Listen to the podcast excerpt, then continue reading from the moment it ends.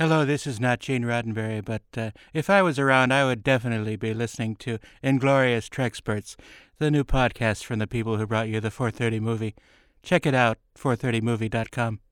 Hey, this is Mark A. Altman, co host of Inglorious Treksperts. If you're a Star Trek fan who thinks you know everything about the history of Star Trek, think again.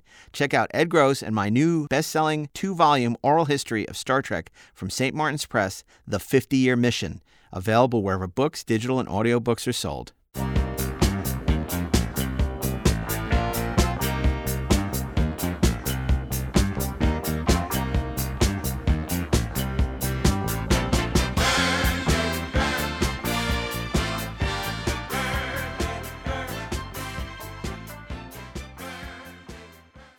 Chase Masterson, and we are back with Disco Nights, the show that explores the lights and darks, the days and nights of Star Trek Discovery. And I am so excited, thrilled to have as our special guest today one of the finest and most diverse characters to hit the Star Trek universe in quite a while, playing Rachel, Mary Chieffo. Yay!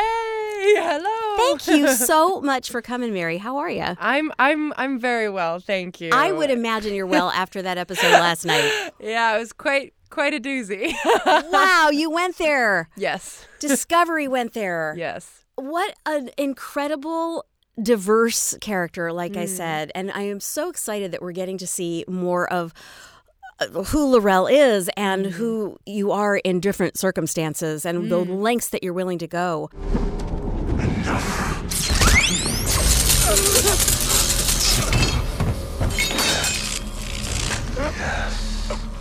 Feel it. Paralysis is spreading to your organs.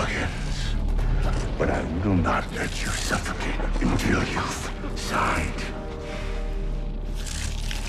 Thank you for my ink. Now pass me that pretty little finger.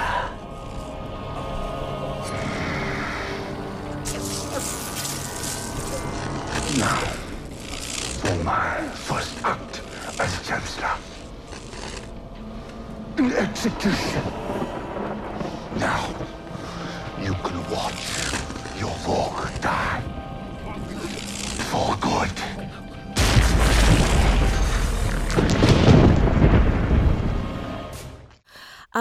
Much fun was Points of Light? I mean, Oh my gosh. yeah. I mean, it really when I got the script, I just was m- flabbergasted for lack of a better term. I mean, bet. just I couldn't believe that I had been given my own personal Greek tragedy in one episode. You know, you just don't it's expect that until until you read it and the ups and downs. And you know Shazad and I've been joking that it's a Greek Shakespearean kitchen sink drama but really appreciating that you get these intimate moments within the insanity and the epicness.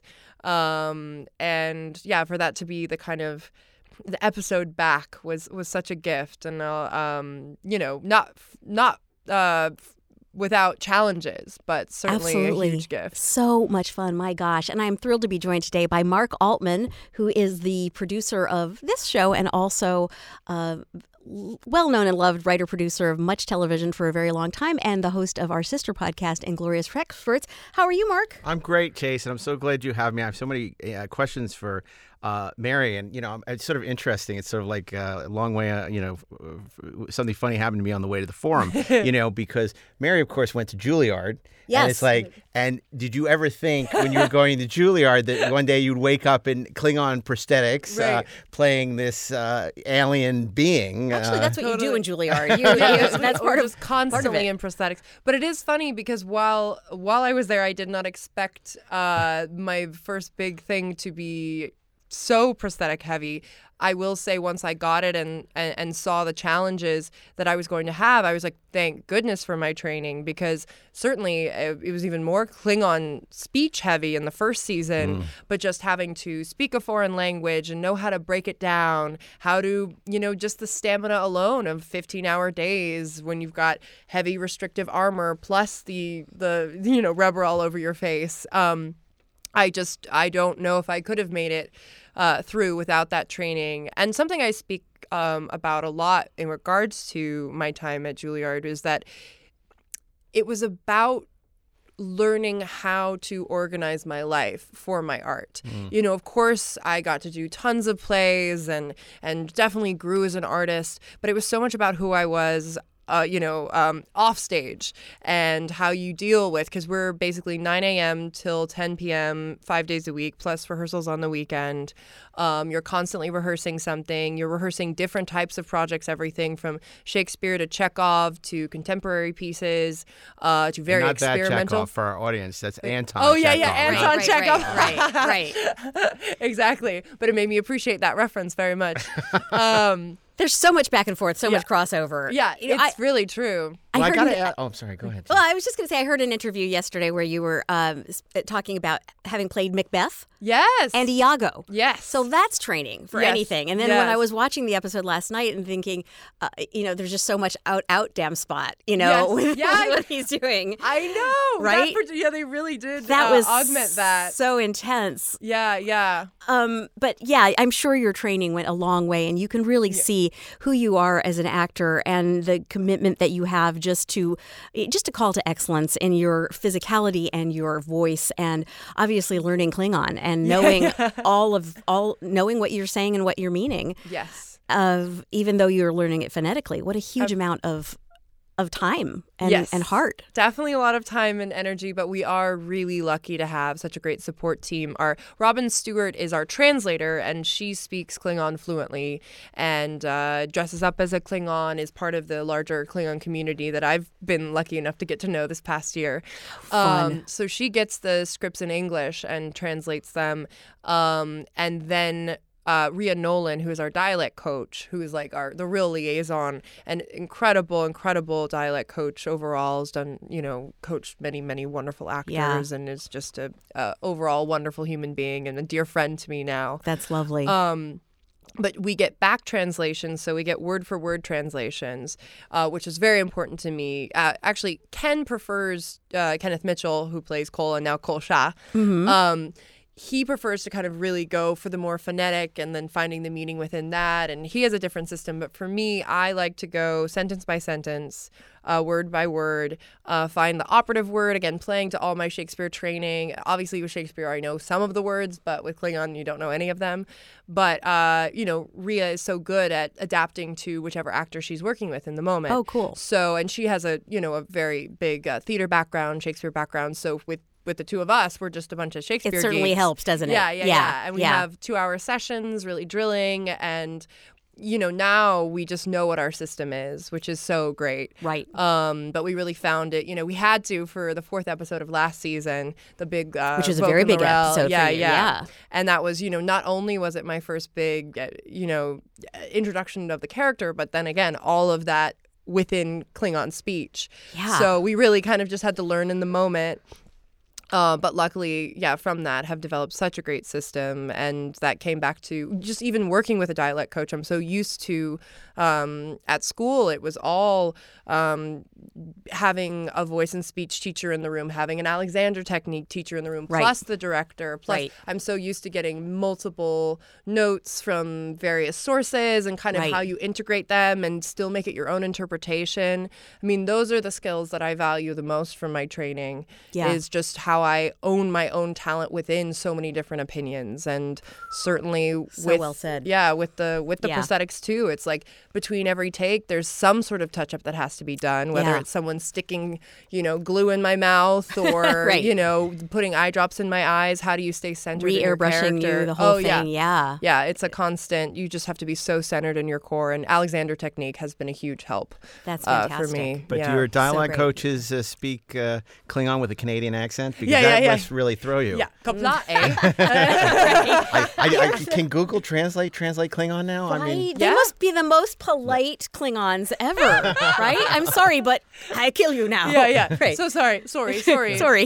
it's still wicked cool. Yeah, yeah, yeah, yeah, yeah. I do. I love it's. Been, it has been fun getting to be in Toronto and be with the. I do. I have a soft spot for Canada now. In a way, I mean, I, I hadn't been there, so I didn't know how much I'd love it until I was there. It's super fun shooting Yeah. there, Yeah, isn't it? It's a great great. community. Yeah. Yeah. So I I imagine when you're preparing or when you first get the role, you know, people think, oh, do you immerse yourself in the history of Klingon culture? But it's really Shakespeare, and of course, you came Mm-hmm. Yeah. so prepared to understand Shakespearean Mm-hmm. drama. Uh, what was it like when you first? Well, let, us actually go back a little bit. Mm-hmm. I, I assume you know your agent got this on breakdowns. You went to audition, Yeah, I was right? gonna ask what was that like for Yeah. you? And you know, uh, you, you, when you first read about this role and you Mm-hmm. were going in, and how did you prepare, and what was that process like? Yeah, did you even know it was Trek? It's it's uh no well it's it's a whole very very elaborate story. Um but the the the core of it is um that I had um I had uh I had graduated from Juilliard in 2015 and uh soon thereafter I did this production of Othello.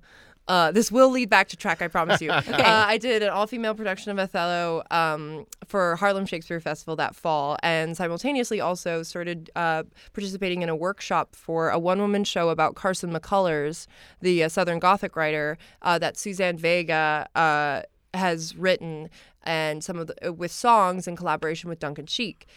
It will lead back to Klingons, I promise. I don't know. I wanna see that. I'm a big Suzanne Vega It's like it's yeah, yeah, really leading with some interesting stuff. It's great Um, though. It's history. but And so that was when I was in New York, and uh, but after I did the Othello, I decided I really wanted to move back to LA. Um, I grew up here, right. right in the valley. And um, I, when I came back, I'd been in New York for four years and felt like I'd really come into my own and knew I was still growing, of course, but just felt more like an adult. And every time I came back to LA, I felt like I was still in high school a little bit. I was like, I don't know, I really like LA. I want to feel like the person I've become in New York here. So I ended up moving back to LA that January. And as it turned out, the Carson McCullers uh, workshop continued and ultimately had a two week run here in LA. And the right people saw it, honestly. And um, Wow. strangely, playing a heartbroken, sickly Southern gal. Wow. Uh, I, I think ultimately the gift of that show, and I knew that at the time, I didn't know it was going to lead to this, but it was two hours of me on stage, uh, living life. I mean, it was still a workshop. I had the you know script in front of me, but I knew it pretty well at that point because we'd workshopped it. I was singing. I was you know going through a woman's life. I played her at 23, and then the second act I play her at 50, um, and really on her deathbed in the second act. And um, Wow. CBS had also seen my showcase um, at Juilliard. Interesting. Um, and so they were aware of me. And at the time, the real uh, thing is that um, L'Rell was not um, intended to be the role that she uh, ended up being. really? In the first two episodes, uh, that was basically the, the idea. We need this archetype uh, for for the new uh, look of the female uh, and male Klingons. Uh, we, we joked when I came in, you know, I am very tall. I'm six feet, and um, I have angular features. And uh, then again, my resume, I have the Shakespeare training. It was just kind of this ideal candidate uh, to be the the template. Uh, Also inspired somewhat by Captain Phasma in the new Star Wars films. Uh, sorry, You have more dialogue than her, though. yeah, yeah, yeah, yeah, yeah. Right. Well, ultimately, yeah. I mean, like that was the thing was in those first two episodes, I'm kind of there. It was just this cool way to have a woman on the ship who uh, had a rank that wasn't often seen uh, for female Klingons in the past. Yeah. Um, and then, um, as it turned out, they were just they they saw my capability, and then the gift of that fourth episode that I talked about earlier was they they were they trusted me enough to give me those scenes, and within that episode, um, you know, Shazad and I found this relationship between Voq and L'Rell. Um, we did know that um, they would that L'Rell was going to be the one to kind of come up with the plan. They Okay. knew they knew from the get go that that was the big switch that Tyler was going. So they knew that was there, and they knew they needed someone to come up with the plan. Right. So and T'Kuvma was dead. So right. right. Fantastic. Yeah, so there there I was. Yeah. So from that, um, the character just continued to develop. I remember, and uh, much thanks to Shazad and um, Tunde, our director, who's our producing director as well, who directed uh, episode three, Point of Light, as well. Right. Which was like Yeah. a whole fun sort of reunion in that way. Um, but he allowed uh, Voq and L'Rell to find each other. There wasn't an uh, explicit romance ever written, um, but Came what, later. it, yeah, yeah. Wow. It was it was through you know I, I joke there was one moment um, where I'm convincing him to go over the Shenzhou, and I, I just gotten lady hands. My hands in the first two episodes were these giant sausage fingers. I've noticed that- your yeah. lady hands. Yes, Yeah, they yeah, get, yeah. They get more they and more do, don't ladylike they? The as hair, they the progress. lady hands, Yeah. exactly. Um, and Lunch so I was, must have been as a- difficult. yeah, As a yeah. prelude to being mother. But, Yeah, exactly. But I digress. yeah. Go on. But it was really funny because I was so excited to be able to use it, and our outfits in the fourth episode were more dur- flexible. Yeah. And so Tunde just uh, he said, "Mm, "I know you're convincing him, but make it a little more like." Flirty i don't know. And i was like oh okay. And so of course then i like put my hand on his chest and that just started percolating. And i remember it was that monday uh, that we filmed uh, we filmed that scene and then we filmed the scene uh, where we arrive back on on the sarcophagus and Kol has uh, uh, d- laid out all the food and basically commandeered our ship. And the betrayal was like really painful. Like I felt so bad for even though it was a, a bait and switch. Like I wasn't really betraying Voq. I felt so bad about it. And when I got home that night, you know, you're all gross and you've just been, you know, sweaty all day and you have a hot towel and then I take a hot shower. And I remember getting out of the shower and just like crying because I realized that that was the story. We hadn't yet filmed the dilithium processor scene, which is hilariously our most romantic scene in that episode. Um, and the scene where I come back for him at the end Yeah. and I realized the potential of this relationship. And you know, I, I I didn't know what they were really seeing or what they felt, but I knew for me that was the story that I was interested in. Mm. And from that, you know, we really you know, came into those scenes, you know, Shazad felt similarly and we just found it. Um, and the dilithium processor scene was actually the last scene we filmed of that episode. And it was this very sweet moment because the crew, you know, they don't speak Klingon, but they're watching us kind of find it. And you can see that the chemistry is happening. And I remember we're all kind of sad in a certain way because we knew he was about to go become a human. Shazad wasn't sad. He was happy to get out of the prosthetics. Right. I mean, yeah. I mean, he was, you know, he loved Voq, but nice to nice to be free Yeah, of that as well. definitely. Sh- He's got Shazad played Voq. I thought Yeah. it was. Oh, Yeah, yeah. yeah. the guy on IMDb. I Right, don't know. Right. The- yeah, Shazad Exactly. The man who never I mean, was? Yeah, Right, Javid right. Iqbal. And Shazad has a Shazad, Shazad has a decent face. Let's just Yeah, say, yeah, so he should say. show it. Yeah, yeah, I yeah, do yeah. appreciate it. Yeah. Um, but yeah, so I mean, this is a very long-winded answer, but No, I, good. I really, I d- uh, that will always be near and dear to my heart because that was. I remember coming back to LA between four and five and sitting down with the writers' room and getting a sense. Like it was this moment of like, oh, this can work in this capacity. And that's when what ended up being the general trajectory of the first season with L'Rell and Tyler started to come to fruition. There were a lot of nuances that um, changed, and the chancellorship was something I didn't know about until um, they we had a little sort of like powwow with the general like breakdown outline of the finale. Um, so I didn't know that's exactly where L'Rell was headed. I knew when I said, you know, I like to live in the shadows and work behind other people. I was like, oh no, this girl needs Mm-hmm. to learn how to be a leader. Um, but yeah, so Yeah. again, but that, you know, so when I talk about my casting story, it's a little funny because I felt like I was kind of constantly auditioning in a lot of ways. And luckily, proving my worth and and I'm grateful to the entire producing creative team for recognizing what I could do and pushing me to do things I never thought I was capable of and mm. you know continue to do so so Isn't Your that journey. the history of Star Trek, Chase? Though people who come on as a day player, or you know, maybe for one or two, Right. who suddenly Yeah. they impress the powers that be, and then their role becomes more Yeah. and more substantial Yeah. over time. It- So it's just amazing how that can happen and how it's wonderful that the writers and writer producers Yeah. look and see what's happening on screen and go, oh, yeah, we can go there with this. totally So, and that's a lot of what happened with me. Yeah, And yeah.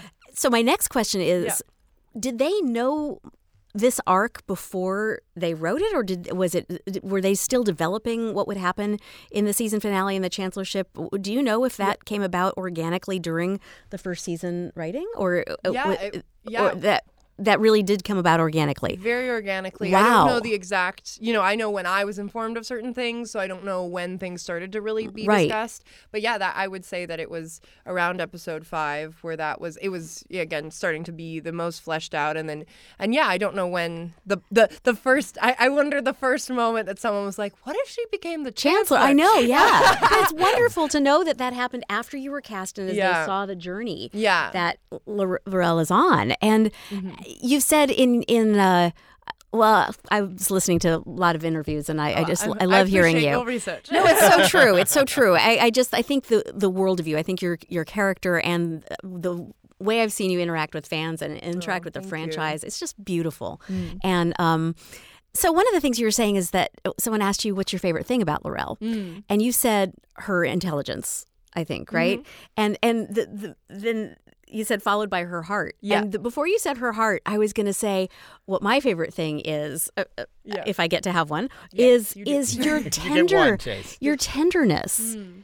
is so beautiful and so outside the box for any Klingon we've ever seen, except for a few moments from Worf, and and just it's so striking a- a- as opposed to obviously every other Klingon and your visuals, and then when you go back to ferocious Klingon, Right. uh, like on a dime.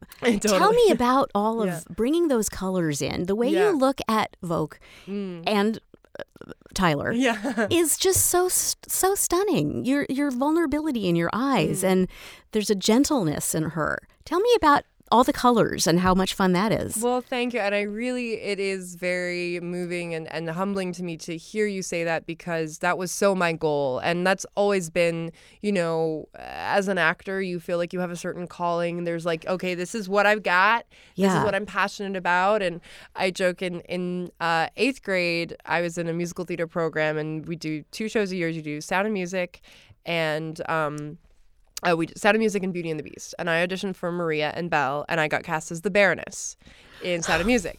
And my mom was like, you're the only tall one, so, yeah, or yeah, whatever. yeah. sorry. And and and I think that, uh, and you know, I ended up having the time of my life because I got to wear role. these fabulous outfits. I got to be heartbroken. You know, I got to have so many great, interesting scenes.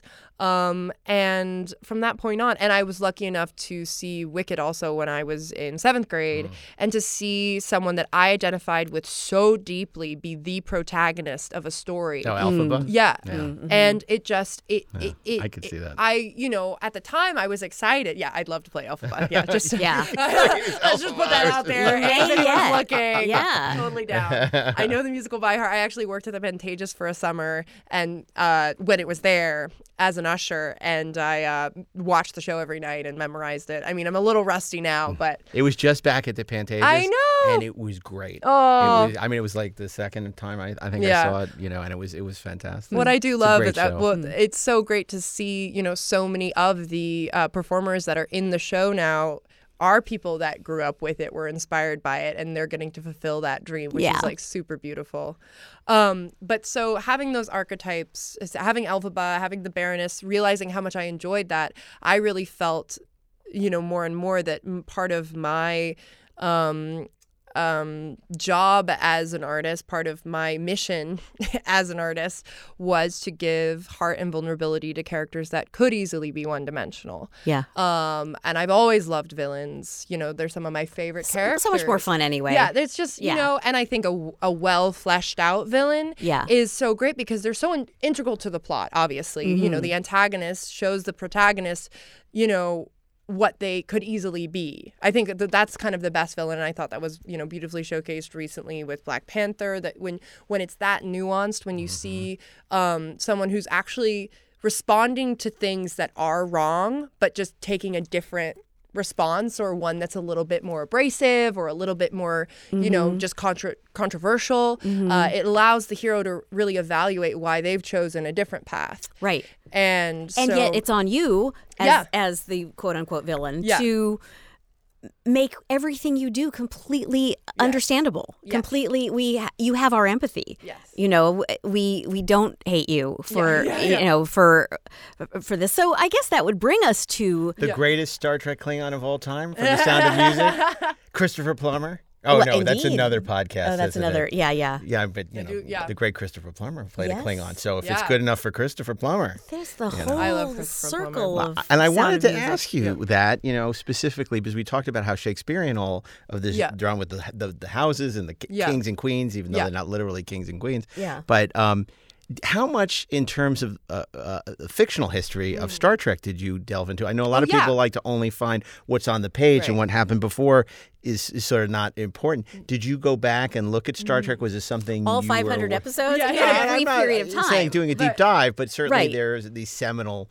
episodes dealing with the Klingons. Was that Yeah. relevant to you creating your character at all? A- absolutely, and that's why you know I recognize that with with Chase saying that she had like looked up interviews with me. Like I that is you're my soul sister in that way because I what I did do is I I can say that I've watched every Klingon centric episode in in every iteration. I found the comprehensive uh list on Wikipedia on the Wikia page, you know, the specific Star Trek one.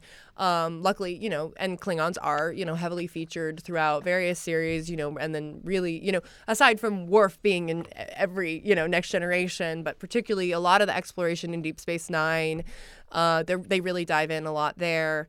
Um, so yeah that was i i just when i am given a task i i want to immerse myself in research and i knew since there were so many departures that we were going to make riffs and and kind of you know own interpretations i prefer to make my controversial decisions based on what i know. Like i don't uh, I, I, I think I, I mean this is like my like just kind of overall actor opinion, but I think oftentimes you can you can uh, trick yourself out of work by saying, "Oh no, I'm just going to do it my my way," as opposed to why not be informed about what's out there and then trust that you're not going to try and replicate someone else's performance or whatever it is. I'm that way with Shakespeare too. I like to watch every iteration possible because I know I'm not going to do it that way. Right. Uh, there might be little things I borrow, but it's still going to be my own. So that was very much how I went about the whole Klingon Well, as research. theater actors, we do our homework. Yeah, And, yeah, You know, yeah, I- I- it's yeah, true. Yeah, There's absolutely. a school of Yeah. thought. There's certain people who would say, "I'm not going to watch anything. I'm just Right. going to interpret it." And I've heard know." that from a lot of people, but I think you know, you know where you can draw your boundary and go. I'm my own Yeah. L'Rell. Nobody Yeah. else is gonna, you know, they're not gonna influence me to that. So, wow, So point much, of light. so All right, much. so Your there's so much to talk like about. blowing. There's Calm so much. Do you need, you know, Huh? do you need a tranquilizer? I No, mean, no. I'm just, I'm just, I'm. I'm getting to the to the uh, point because we we have like only you know like 45 minutes for for the whole thing, and then I Oh, could talk to you for hours. But I, I want to get to point of light. Yes. So, ah, it- how did you feel? You you talked about how how you felt when you when you got the script. In terms Yes. of moving through this episode, Mm-hmm.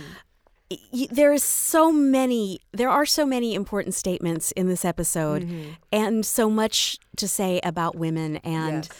Our quote unquote place, you're within the Kling, Mm-hmm. Yeah, Klingon yeah. Empire, um, the patriarchy, the Yeah. the hy- hypocrisy, Mm-hmm. and and yet so beautifully you get the final word. Yeah. Call me mother. Yeah. Yeah. Yeah.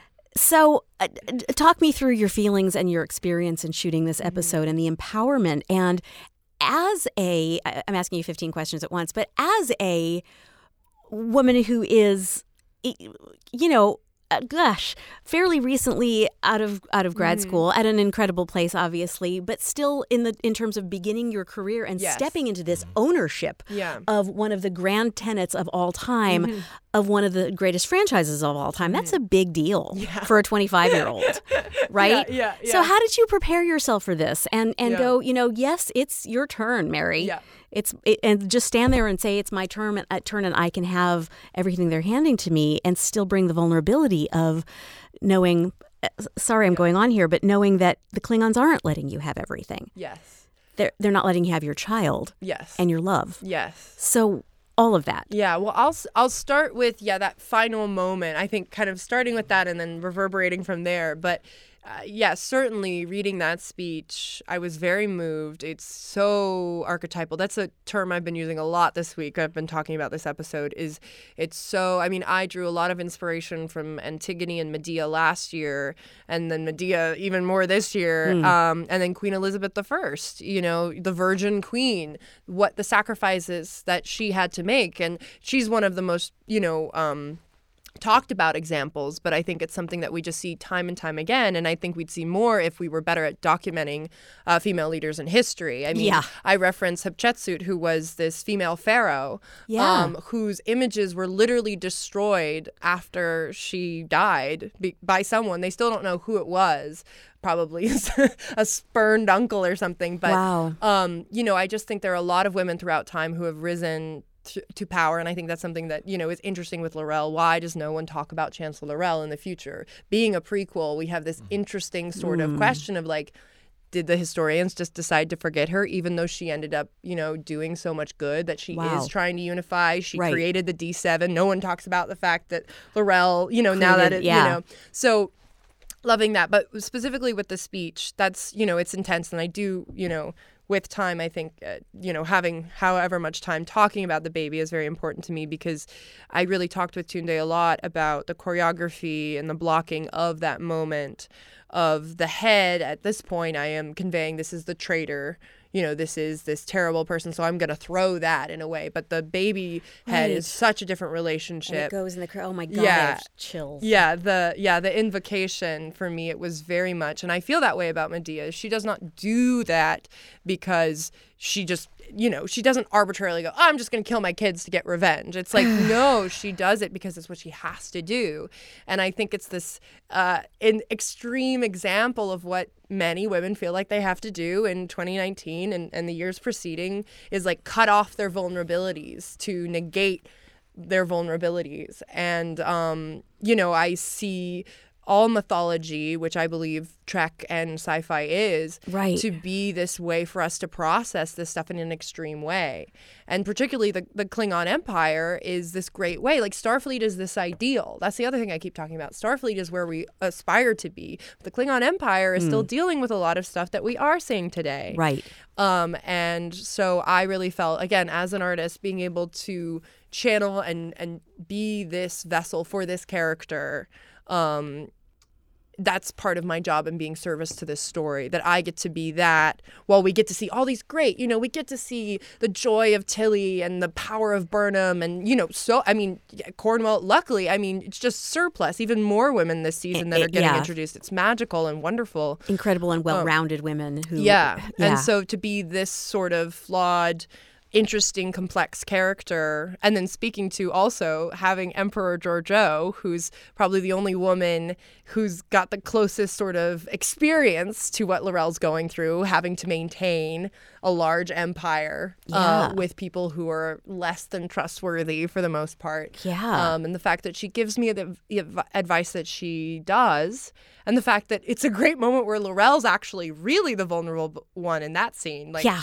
like she's like, I don't want to do this, and Georgiou's like, well, that's how you're gonna assert your power. And you know, luckily, I like that they compromise that she doesn't actually have to kill Right, them. right. Which you know, I'm glad Right. that reveal comes shortly thereafter. what do you think? if- What What if that wasn't? I mean, Yeah. just going back to that moment. yeah, That's yeah. If she actually had to. obviously just horrific and a, Yeah. a sense of a Sophie's choice kind of moment. Yeah, yeah, yeah.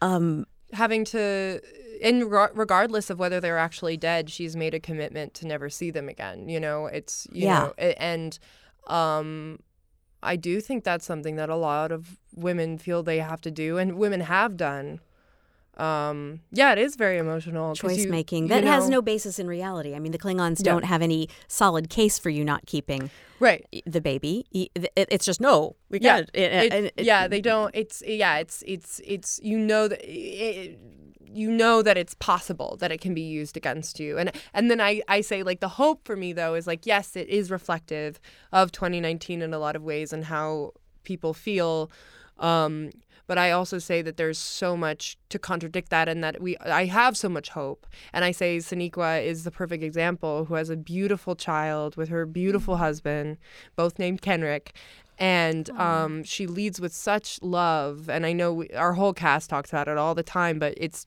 just so true. The reason we always come back to that is she has built this incredible ensemble because she is a true giving soul and she sees us. She says that a lot. She's like, I see you.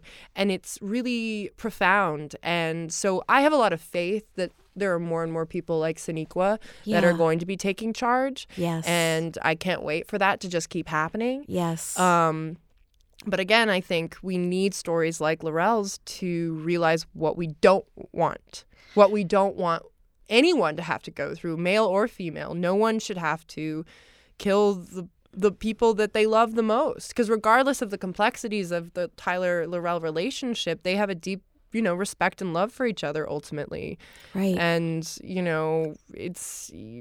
She's Yeah. completely isolated now, which Yeah. is pretty tragic. And- you, and no you one should have to- articulate your character um, uh, motivation so well. I'm curious. You, you'd mentioned after the fourth episode last Yeah. season, you went into the writers' room, spent some time uh, with the writers, which is interesting because generally I find that we'll meet with the actors at the beginning of the season. Generally Mm-hmm. during the season, it's too crazy. Other than you're getting angry phone calls from the set. um, so it, my my question is at the beginning of this second season, Yeah. with the, obviously Alex taking a more Mhm. Uh, uh, stronger role as Yes. the showrunner, and with all the changes, did you spend any time in the writers' room and with Alex Mm-hmm. and with Heather and with everybody to sort of articulate some of the things you had been thinking, uh, you know, of the character about the character? I would say it's it's much more I, I, in a in a good way an instinctual conversation. We haven't uh, uh, there hasn't been much of a you know these are my ideas and these are your ideas or anything like that. But something that I think we really you know again from when we have interacted and during last season was it was just very apparent who this character could be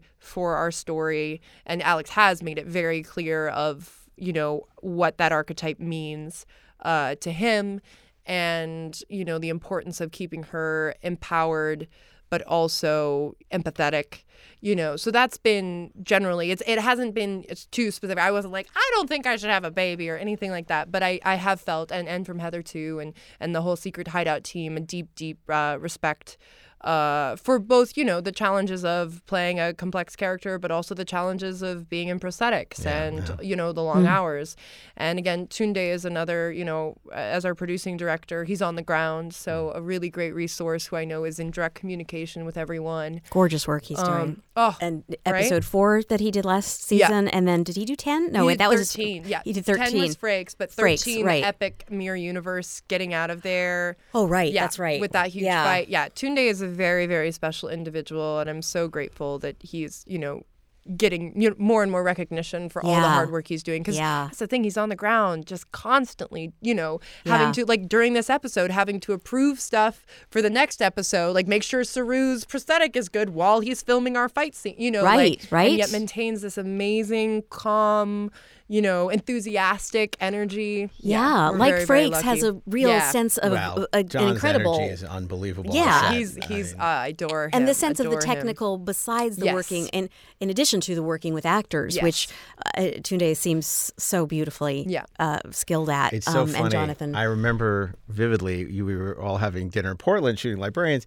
and it was right when it was announced that Brian was doing the, the show, and you know, and Jonathan's like, "Oh man, I'd really love to do an episode of that show one day, but nobody's called me." And then here he is, all these, Yeah. you know, now he's done a bunch of episodes, some, some very fine work, and Yeah. just such a delight, brings such an energy. But it also reminds me Yeah. What you know you guys are doing an away game. You're you know unlike the other Star Trek shows which shot here in Los Angeles. You're up in Toronto, far Mm-hmm. Yes. away from your families and from everything else, Yeah. and yet you've really bonded, which hasn't been the case with all the Star Trek Right. casts. oh Yeah. my Clearly, god but it, no, it's the can same see, yeah as Next Generation, where they're still friends after all Mm-hmm. These years. I mean, the hype, the hyperbole that Yeah. you, you know, you the PR is all true when it comes to them. Yes. It's and with you guys, it seems to be the case too.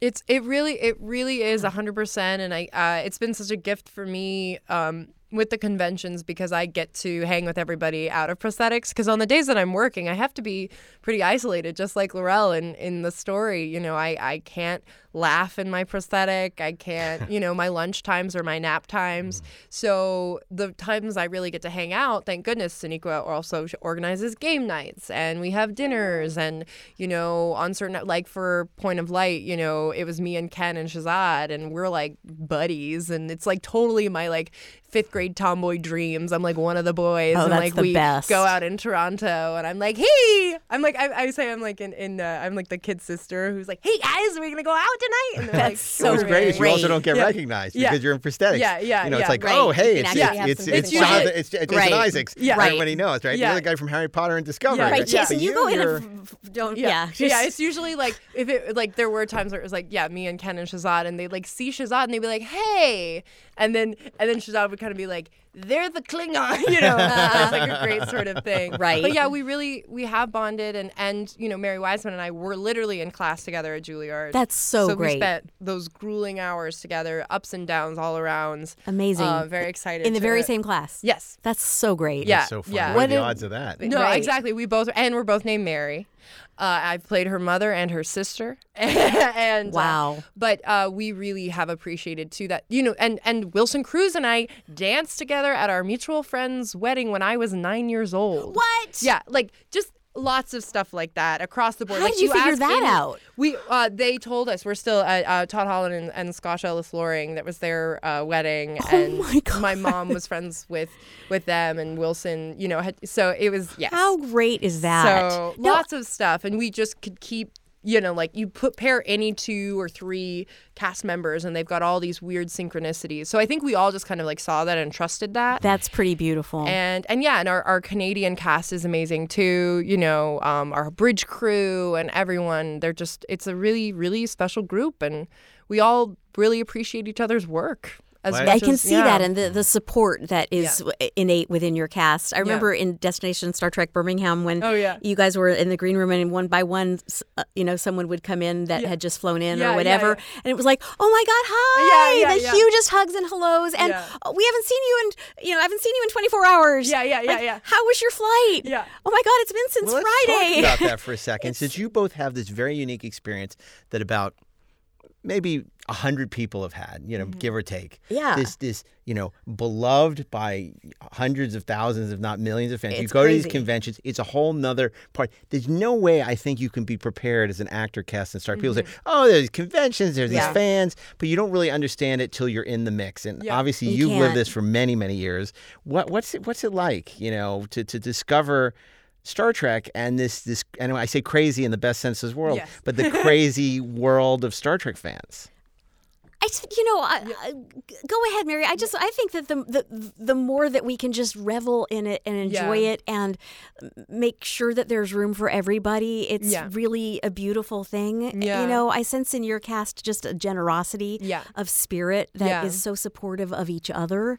And Yeah. not that our cast didn't have that, but not in the same way that you guys do, and not in the same way that Next Gen does. It's Yeah. really beautiful to see. Yeah, again, it's something I'm just so so grateful for, and I think at the core, it's like a lot of us are really geeky in one way or the other, and I think we recognize that. You know, we all have our different passions, and um, we want to celebrate people that are excited about what we're doing, and um, yeah, I, I, I am very moved by it. And what's been interesting in my journey with it is obviously Lorella is a very extreme character who looks different from me. And while people empathize with her and appreciate her, um, they don't know who I am and they don't know how soft and squishy I am, even more than Lorella. You Yeah, know that's that, true. that- Yeah. And Yeah. so it's been really fun for me. I've been, I have, I've built some beautiful relationships um, with women and men across the globe uh, who are passionate about the show, and um, it's just great to be able to to talk about my opinions like the fact that i'm sitting here now and getting to talk about and unpack this episode that i feel is very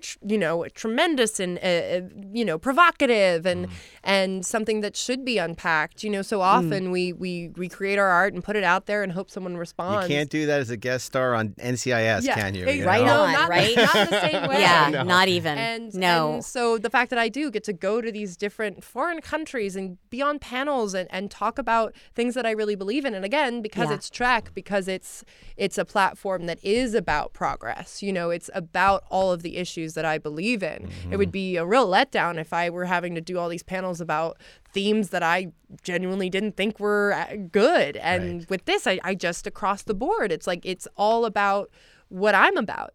And Yeah. I joke too, you know, I, I, I you know, I'm, I'm a geek and a nerd, and I wrote a lot of essays in high school, and you know, like, uh, I'm getting to kind of like unpack and and re-release so many of these essays I wrote, you know, bit, bits and pieces and tenets of that. So it's lovely, and and and yeah, I've I've had some very very moving moments already with people who've responded to the story and the character, and yeah, and I again I just keep coming back to the fact that the fact that I have any position within this story is remarkable. It's so great, isn't it? You know? It's so beautiful.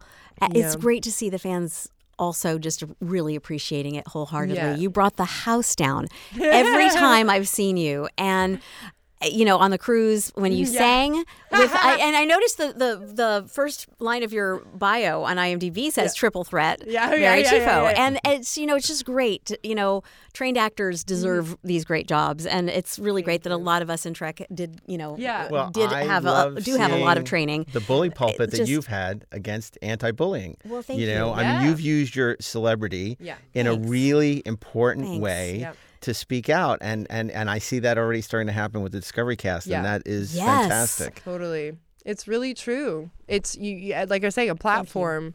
It's a it's a tremendous platform to really and it's allowed me to also evaluate what I do want to put in the world, you know? Yeah. And and you know, L- L'Rell is such an incredible character to explore, but it also makes me realize there's so many other characters of similar and different you know aspects that I, I'm like oh then now's my time to flesh it out and and how how can I um, become you know my own best advocate and you know Right, and other realizing people's. yeah yeah exactly as a role model. yeah and and certainly you know talking about the height um, I have had many many people um, tall women uh, you know really give me a shout out and, and appreciate it. I mean for me it's been Gwendoline Yeah. Christie who owns her height and her size in such a remarkable way. I've been told multiple times oh well they'll hide your height really well No. and I was like, I don't. Only as if you're an working with Tom Cruise. Yeah, yeah, yeah, yeah. Oh. But it's funny because like the idea of hiding as an actor is like, ah, I don't know. No, that's not right. That's not Um, right. But so to, to be that for someone is is really exciting too. It is so exciting. And, you know, a lot of times when people ask us, you know, what, so what do you think of the Discovery cast? What are they Yeah. like? And I, I go back to, you know, the moments that I've met you guys backstage and that everyone is just so genuinely lovely. And mm-hmm. the one thing uh, that I, I really always say is they, they know beautifully. They know what they've got. Mm. They know what they have been entrusted with. Mm. And they're taking really good care of it, you know, in mm. terms of the appreciation for the legacy Yeah. and for the fans and for the stories and the really genuinely wanting to tell those stories, mm-hmm. not just that they want to have a job on a big franchise and Right. get their paycheck and spend more mm. time in, Yeah, uh, yeah. you know, it, it, you see that a, a fair amount and really it's beautiful. I, I remember so much that you guys were saying on stage in Vegas last year about mm. the, the joy of being part of such a, a social justice narrative. Absolutely. Well, based on that, I have to ask the most in question, important question of the podcast. Yes. Okay. Do we call this episode "There's Something About Mary," Mary, Mary, or "Hail to the Chieffo"? Do we have? Wow, there's so I many. mean, what are we going to go with? You know, because it's disco nights, we should have a disco song. Yeah. yeah. Oh, I was Oh, going to okay. say she's a Play bad that mama funky jamma. white boy. That doesn't but- work. No, but I mean, she's so much more than a bad mama jamma. She's, she's, I don't know. Oh, that's yeah. Macho Man? No. No, no, that's she's really tender. Macho Man? No. do I she's, do- she's yeah. so many. She's, she's a medley. I'm, I'm trying to think. it. I tried to put disco out of my, my mind for many years growing up in Brooklyn in the Saturday Night Fever. But now you're bringing it all back, and I'm just going to go through my Bee Gees collection and I see what we can come up with. should. I think you definitely if should. If I suggest anything, you're just gonna realize that I don't know my disco music. I no, can't it's think of- okay. Good for you. But I do like That's Hail to the plus. Chieffo. I mean, I have it. A, I, you know, my handles on everything is is Mary the Chief. Check it out, Mary the Oh, Chief yeah. on Plug Instagram, the- Twitter, yeah. and now I've created a I Facebook was going to page. ask. Yes. Um, okay. Just created my Facebook page, and I'm gonna try and I ha- yeah. Anyway, um, don't need to hear my whole uh, creating a Facebook page story. No, we But- do need to say it again. What, Mary was the it Chief. difficult? No, it's just it was something I've been meaning to do because I had a regular Facebook Mm-hmm. and I just kind of petered out of that and I've been focusing a lot on on Twitter and Instagram, but I've uh, in doing the conventions realized how many people are still very active on Facebook Mm-hmm. and particularly Star Trek fans. So um, I wanted to offer that as uh, also a thing. So I did just create it. So it's like a page, and Mary the Chief is also the handle. But I kept it simple. All three, all three of my handles are Mary the Chief. There you Um, go. But partly because Chifo, Chiefo would be the Italian pronunciation of my name. Um, oh, okay. but it's been very Americanized. It's there were a bunch. There was all the male Chieffos ended up marrying um, Irish women, so it's very Irish Italian. uh, heritage. Uh, Long Island started in Brooklyn. Um, again, we'll tie back. But Chieffo uh, was the way you know they ended up pronouncing it. And then in high school, my incredible drama teacher Josh Adele, I was at Campbell Hall, just somewhat near here, Right. uh, Between here and Valley Village. Valley, yeah. Yes. um, he calls all of his drama students and all of his students by their last name. And we call him Adele. And he called me Chieffo. And, you know, my friend Remy was Moses. Funnily enough, her last name is Moses. um, but it, it was a great way to kind of bridge this gap of like, we were still his students, but it made us all on par in an interesting way. And he gave us, I mean, he's a huge reason why I really ended up being able to have the confidence to audition for these conservatories and, and know that it was something I owned and appreciated because he gave us full technique and, and he loved picking unexpected plays and, and you know, but um, I would just love it when we'd be in rehearsal and he'd be like, Chieffo, go over there or something. It just had this great kind of sound. There's an authority to it. Yeah. Yeah. And then smash cut to I get into Juilliard, I get in, and there is another Mary in my class, Mary Wiseman. Oh. And I go, you know what, guys? Uh, you can call me Chieffo. I mean, people still call me Mary, but particularly the guys in my class, like Max, uh, who's from Brooklyn, born and born Oh, and one of bred. those. Uh, he would go, Chieffo. One of those, Hey, please. Chieffo. You know, Enough, Altman. yeah, yeah, yeah. But it, it's it's something that really stuck, and and I do feel it it fits. You know, my calling. Coming back to that is like there's something about owning owning my power. Yeah. Uh, keeping the vulnerability, not negating that, but just uh, knowing that there is a, a chief within me, and so I really do I do appreciate that. How do they pronounce it in Canada?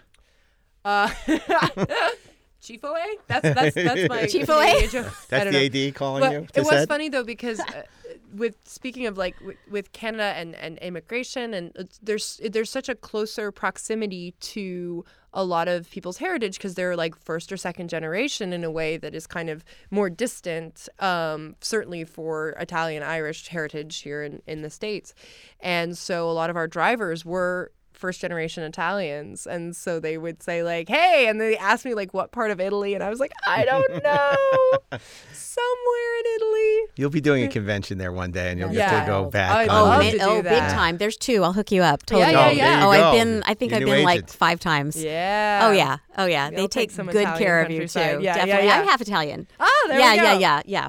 So, um, so good stuff. So we're, gosh, we're running out of time. I, I have so many more things I want to ask you, but I, I do want to go back to Mm-hmm.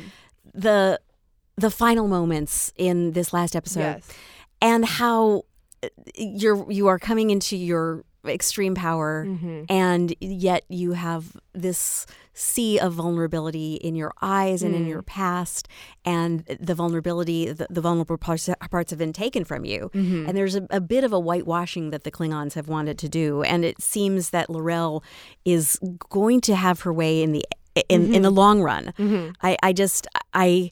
I hope I personally hope that we someday see you back with your with your child, um, and and with with Tyler Voq, whatever uh, you know. But but all of this brings up so many points and so so much richness in terms of the sacrifices and Yeah. the you know what is power and w- what are the risks what will we do to get it what's you know what's important to each person yeah Mm. Uh, without asking you Yeah. know because I know you can't really say where Yeah. where Yeah. it goes what are the main points that you Mm-hmm. want the audience to come away with mm. Well, yeah, I mean, I think coming coming away, particularly and coming from this episode, and and and you know, yeah, there is there is more to come. Um, but I will say that it's just important to hear every one side of the story. That's something that I really valued in this episode is getting to hear more of L'Rell's side that you mm. Don't know if someone has just dated a child ex utero when the second half of the season I mean of the first season was uh, transpiring you know? And that to me was really interesting because I realized how tough L'Rell was because I wasn't aware of that as the actor. But it but in a certain way it made me look back in retrospect and go oh she's a tough lady. Like she is committed to her cause. And the I- moment when yeah, you said it won't know it won't yeah, know me. Yeah. And and Tyler says it won't know me Yeah. either. And then when you go forth, and I just think that the tenderness is beautiful and Oh, the strength you. in both directions. Anyway, I, I digress. Yeah, go yeah, no, on. I, and I do. It's like it's it, it's very affirming. You know, you you try and do stuff, so when it is seen and recognized, Yeah. I I definitely Yeah. appreciate it. So It's all in your eyes. It's gorgeous. um, but yeah, I really do feel that um, that is part of my huge mission in life now, and more and more every day is to allow our audience to have empathy for unexpected characters or you know and i i think you know some people are always going to have an idea. There are some people you know uh, most of the people i've talked to have your sort of you know response and recognition of the of the nuance. But you know some people still want to view her as, an, as a certain type of villain. And i just hope that some people who are maybe unconvinced in the first season now that they hear a little bit more seen a little bit more seen that she recognizes also was important to me that she had a moment of recognition with Tyler expressing to her the that he felt still violated when she touched him. And that was you know very important to me that she recognized that. And didn't go like ah it's fine like that she said oh no Yeah. i'm not gonna that's and that's on her because this was her choice this was her idea this experiment yes. you know and so um That's in my notes to talk with you about when I say, uh, right here, it's on page two. It says, when he says it feels like a violation uh, yeah to Tyler, you let go of his hands immediately. yeah You don't protest. no You don't say, but, but, Yeah. or, or pile it on. Yeah. You immediately back off. Yeah. And uh, obviously, whether that's uh, out of out of your own pain or your own uh, sorry, uh, like Yeah. uh, whatever it is, it's a sensitive thing. yes incredibly, and yeah. so very unklingon Yes, like. yes, and I think that that's you know what I really do appreciate, and I think all good leaders, and, and coming back to what I hope people take from this is that a good leader is someone who maybe you know she's still Klingon, she is part of this empire, she holds certain Klingon beliefs that would not align with a lot of Federation standards, and yet what makes her a good leader is that she is collaborative, she listens, she is intelligent, she has a heart. Um, Imagine that. That's I in know. such short supply these I days. know, Yeah. and I do think that that's a, Yeah. really an important lesson. You know, it, it, and again, it makes you know neither side uh, good or bad. I mean, they both. And I was I appreciated that the exploration of the mirror universe last year because there was this buildup of the Klingons are the enemy, and then you go to this universe like, oh, and we kind of are too. Like this is who we don't. Yeah. And then when they come back and they realize that Let's you know turn it around is and- somewhat devolving into that, like we the recognition that you know Yeah. Burnham really brings about that that's not who we want to become. We've Let's look in the mirror. Yeah. And I think that, you know, L'Rell gets to, to, to embody that in a lot of really beautiful ways. Um, but yeah, I, I mean, yeah, true leadership, true collaboration uh, can exist and can be recognized. Um, Yeah. Something that um, sadly for time was cut in the finale in the moment where Burnham gives me the detonator. Uh, Georgiou's like, You really want to give this to your enemy? And she said, Today she is not my enemy, and looked at me. And then I end up, after Voq speaks, to, or Tyler speaks to me as Voq, um, I end up saying to her in Klingon, Today she is not my enemy. But, you know, that's still the essence of what happens in that scene. And Yeah. um, uh, through heartbreak, these women bring about peace. Uh, instead of having a silly cat fight. Yeah, I meant to touch on that too. Yeah. But yeah. yeah. so I think you know, I think that that's just uh, really, really an important part of of this story and this journey. Um, and I'm just glad that again, Lorella gets to be one of the many different journeys of of characters in this story. I mean, if anything, like we said, we're such a strong cast. It's such an incredible ensemble. Mm. No one ever gets to have enough time. You know, it's like as I'm enjoying getting to have my moment, I'm thinking, oh, but I really want to know about so and so's plot. You know, there's just so much to unpack and Mm. just as out. And, and Tyler were watching Yeah. your scene, you Yeah. had said, and, Yeah, and how supportive and beautiful. And I Oh, remember yeah. a few moments like that on, uh, but but tho- those don't happen often enough, and that's beautiful that they're happening with you guys. Totally. Yeah, and just one more thing I want to Yeah. say. I part of what I love about your storyline and just the Klingons in general, but really yours is we're de-otherizing the other, and so much of what's happening societally in Mm-hmm. Yeah. this country and even globally is so much other. And when you come to know someone, you can't hate them. Yeah. So, you know, one of the things I like to say is is there is no them, there is only us. If you get to know someone and their humanity, you realize that we are all just the Well, same. Well, that's in the that DNA we- of Star Trek, and one of Yeah. its most important messages, Yeah. which is not to fear. You know, it- it's it's against xenophobia, not to feel the other. I mean, you look back to you know the beginning of Star Trek, where Captain Kirk refuses to kill the Gorn, even though he's tried to kill him. You know, Yeah. it, it goes on in, in again in the DNA of every Star Trek series. It's so important, such an important message, and that's why when I see you know conservatives who embrace Star Trek, I'm like, what are you looking at? Yeah, I mean, wait, why not- what how could you even love this show Yeah. if you voted f- for Trump? Never mind. I mean, really, though, really. You know, it's so funny because we get these things. It's like, oh, you know, don't talk about politics in the podcast. Pod, you know, politics is such an important part of life, and, Yeah. and, and one of the reasons we love Star Trek is because Yes. of the message and the politics of Star Trek. Yes, Trek. and I'm a human first, not an actor first, not a podcast host first. I'm a human first, and we need to say what you know. We live such lives of privilege, but other people don't, and it's so important to keep realizing, Yeah. w- you know, what we have and what other people don't, and to stand up for other people who don't. I mean, that's I yeah, I mean I absolutely agree and I think yeah, that's you know, and being on Twitter it's like I don't want to feel like, oh, if I retweet this thing that I really believe in, will I lose followers? It's like it shouldn't be about that. It should you should hope that if people are that ridiculous then Yeah. that to, to, to unfollow Then you good over like a you know and it's like not like i'm gonna post like the most controversial tweet ever oh no, Um, she wants justice in yeah, the world. yeah yeah But you know, it changed. Screw Uh, Jason her. Isaacs had a great, has has a Yeah. great Twitter account. Totally. But you know, it used to be you could disagree on policy. You know, the, they weren't the enemy. Oh, they believed on tax cuts for the rich. We Right. didn't. You know, look, that was not a question of you know hate. It was a question of seeing Right. the world differently. But now, the the, the the right is so evil. And so, you know, xenophobic, and then you know, just today The we lines pulled are out drawn. of the um, nuclear arms agreement with, uh, you know, Russia. It, it is so dangerous Yeah. that you can no longer say, "Oh, you know, it's all equal." You know, we have a different opinion. You Oh, know, it's just that, and it'll come out in the wash. No, people. whether you are- like a TV show is something you can have a difference right, of opinion on. Right. You know. lives are at stake, and it, it's just so important that we make a stand wherever Yeah. we can. And I, I love that you're making a stand that people need to really look more deeply Yeah. than they tend to look. But it's Yeah. so fascinating to hear your interpretation of the character. And, It's beautiful. And uh, Thank your you. your your you know your whole approach and just your whole story of coming to this rich universe that is Star Mm-hmm. Trek. That you know there've been now several you know generation that see the next gener- generation you know sort of taking that mantle. It's it's it's uh it's it's it's really interesting and just to see how you embrace what came before and Mm-hmm. you know were respectful of, of, of all that. So it's it's it's great to have you on the show. It's So great to have you on the show, and so interesting much else. I'd like to ask you me. about the richness of so much of your uh, work with with with Tyler. Mm-hmm. I, but you know, I think those are probably questions that you answer on a fairly regular basis, and I, I just. Anyway, I You're fangirling out, Chase. I never expected to see that.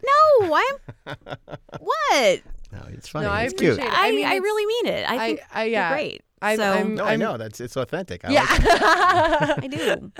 but I do think it's it's you know, and it's the the coming to the the women supporting women and celebrating women, which Yeah. we have in in full, and I think it's so important.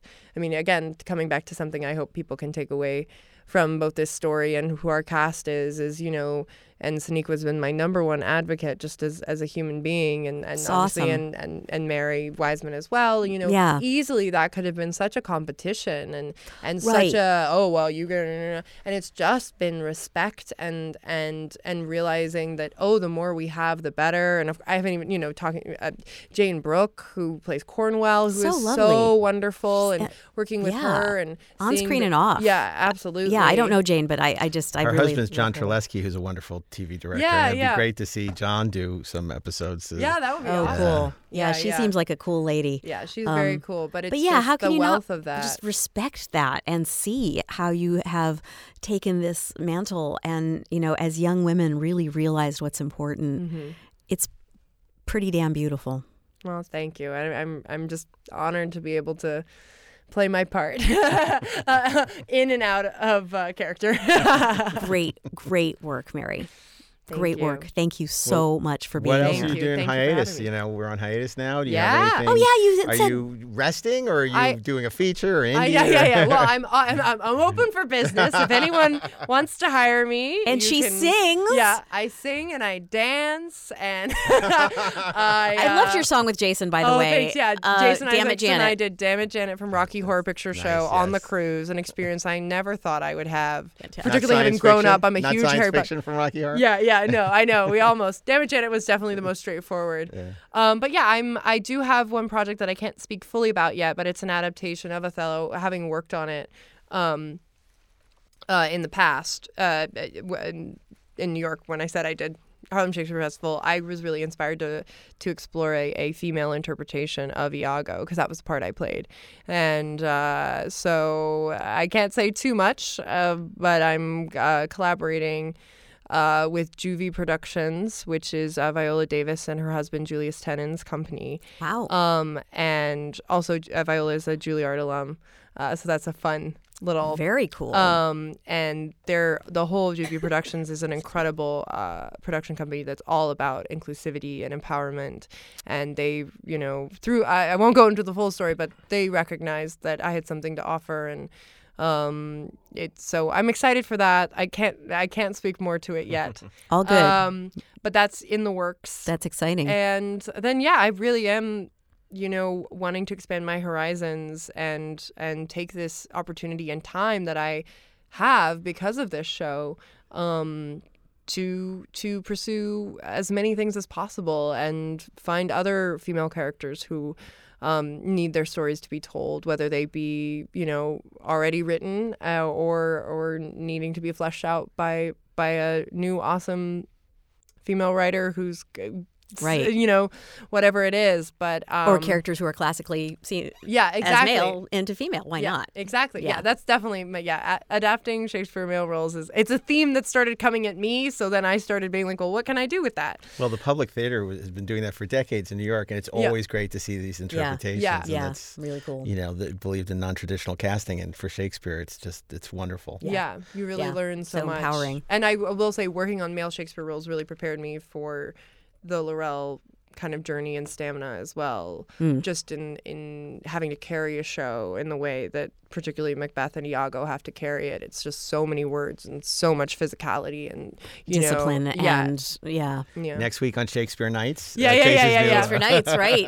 Tachper, Tachbe. De- debuting on the be Ides of. March. Yeah, Oh, yeah, really? yeah. To be or not- okay. Yeah, that's Christopher Plummer. He Yes, says that yeah, in in Star Undiscovered Six. Country. Wow. Yeah. Look at you. Of cour- Well, of course, it's Star Trek Six. there Now a you're talking can you my say language. disco Yeah, yeah, Nights? Yeah. you haven't heard you what? You haven't uh, heard Klingon uh, Until ri- you- you haven't. uh, Shakespeare. Yeah, Go- you, say haven't heard Shakespeare until you read it in the original Klingon.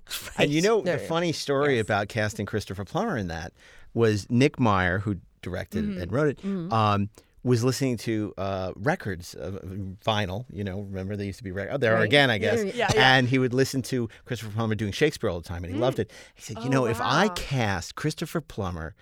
In my movie, I get him to do Shakespeare whenever I want, and so he cast. He went. He called up his casting director, Mary Jo Slater. Said, "You got to get me Christopher Plummer for General Chang." And he got him. And you know, it was funny because Shatner used to be Plummer's understudy.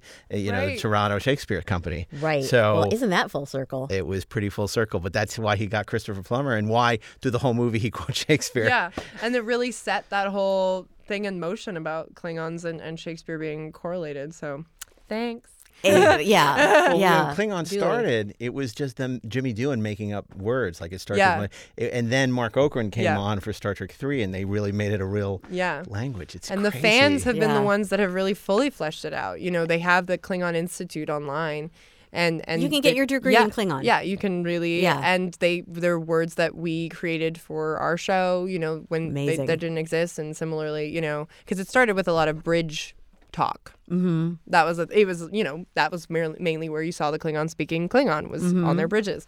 So um, kind of the fleshing out of the more kind of. Uh, uh, casual Klingon, as they Right. say.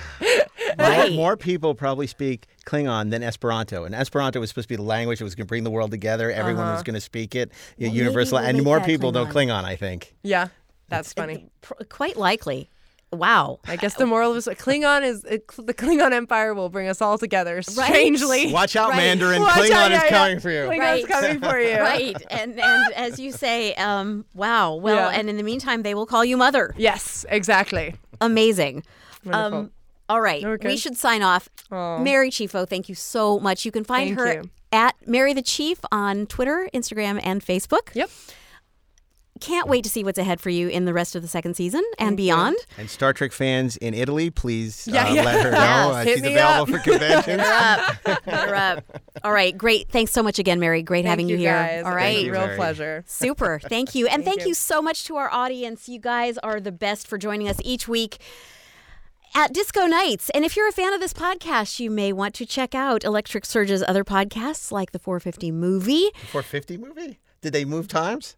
Yeah, I run late, you know. The 430 movie every Friday. Okay. It, you should need to print this larger. I know, the for us old 430 people. movie every Friday and Inglorious Treksperts, a podcast about all things Trek with co-hosts Mark Altman and Daren Dochterman, who we love. We love Daren, me not so much. That's true. That's true. All right, scratch that. Um, we even say that in your absence. You know, we do. I don't I know it. It is available every Saturday at 1701 hours sharply, and uh, that you can find that wherever you listen to podcasts. And best new best movies never made. It just debuted on Monday nights. Oh, did it? Which is with filmmakers talking about their passion projects that never saw the light of a projector bulb. Steve Scarlata, who did uh, Jodorowsky's Dune documentary, which was wonderful, came out of. He's one of the hosts with Josh Miller, who wrote uh, Sonic the Hedgehog, and that just debuted. It's a terrific. Tune in, I did not know that. and now you do. Well, thank you. I feel so. Uh, I feel like a fuller person now. A very special thanks to Bill Ritter and everyone here at Electric Surge Network for making this show possible. And we will see you next Sunday night for an all new disco party. So bring, sh- make sure you bring your disco shoes. Until then, this is Chase Masterson signing off, saying thank you again to Mary Chieffo. Yay. And disco lives.